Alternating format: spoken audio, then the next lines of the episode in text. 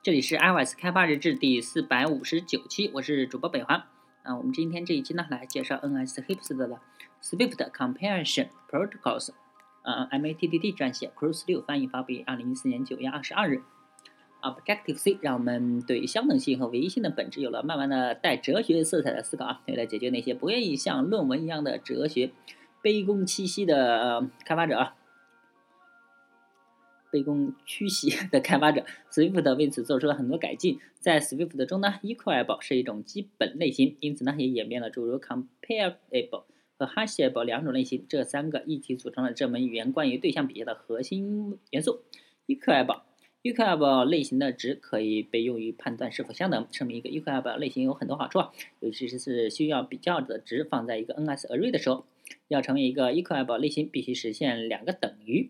呃，操作符函数，这个函数同时要接受其相应类型的值作为参数，就是 function，两个等于 LHS self 和 RHS self 返回值是布尔。对于带有多类型的相等呢，是根据每个类型的元素是否相等来判断的，判定的。例如有一个 complex 类型，它带有一个遵从呃 sing sing 的 number type 类型的 T 类型，使用 sing。Send number type 作为基本数字类型便捷操作方法，它继承于 com comparable 啊，也是一种 equal 吧像我们后面会说，呃，和 integer literal convertible 啊，int double float 都遵从这个规则。因为复数啊，就是 complex number，呃，是由实部和虚部组成的啊，当且仅有两个。复数的两部分均相等的时候，才说明这两个复数相等。呃，我们在这个 The Art About Swift Default Protocol Implementation 提到过，对于不等于，就是感叹号一个等于的实现会被标准库自动转转向对于等于呃实现的方法上。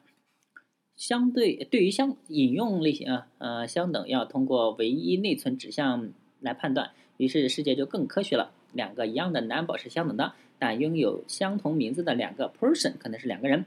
Objective C 中对于对象的比较，两个等于操作符的运算结果就是来自于 equal 冒号方法的结果。对于 Swift 中的引用类型啊，可以通过 Object Identifier 构建对象来判断两个对象是否相等。Comparable 那在 equable 基础上建立的 Comparable 提供了更具体的不不等条件，能够判断左边的值比右边的值大还是比右边的值小。那遵从 comparable 协议的类型应该实现三种以下几种操作：小于等于，大于大于等于。这里有一件有趣的事，我们暂时不看提了提供了什么方法，啊，找找什么方法不见了。哎，最首先最可能注意的就是两个等号不见了，因为大于等于是大于和两个等于的组合，因为 comparable 继承自 equable，所以它也应该提供了两个等于的方法。其次，如果仔细观察一下，就会发现一个细节，呃，同时这也是理解其本质的关键。小于号也不见了，小于方法去哪儿了？嗯，其实呢，它在下划键 compare 协议中。为什么知道这一点很重要呢？因为我们在 The Art About Swift Default Protocol Implementation 中提到，Swift 的标准库提供了完全基于下划线 comparable 的 compare 协议。这个设计简直完美啊！因为所有的比较方法都可以仅由小于号和两个等于号推论出。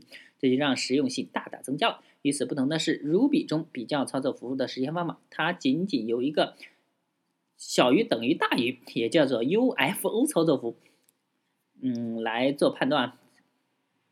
更复杂的样例呢，可以看 CS Selector 结构，它实现了 Selector 呃 Case Card Ordering。我们知道 CSS Selector 是通过评分和顺序来判断相等的两个 Selector。呃，当且仅当它们的评分和顺序都相同时，才指向相同的元素。呃，抛开这种方法呢，selector 是通过 special fitcity 来确定相等性的。那把两者结合在一起呢，为了呃理解的更清楚，我们这里认为 CSS selector 遵从 string literal convertible 协议。来说一下 hashable，呃，另一个重要的协议呢是 equable 演变而来的 Hashib，。呃，只有 hashable 类型可以被存储在 Swift 中的 directory 中。啊，一个遵从 hashable 协议的类型必须提供 hashValue 属性的 get。嗯，这里呢，如果详解最佳哈希方法就远远跑题了。但嗯还好我们不用设计这个，因为大多数值都可以通过 XOR 啊就是易或运算来生成比较好的哈希值了。啊，下面这些 Swift 的内建类型都实现了哈希吧？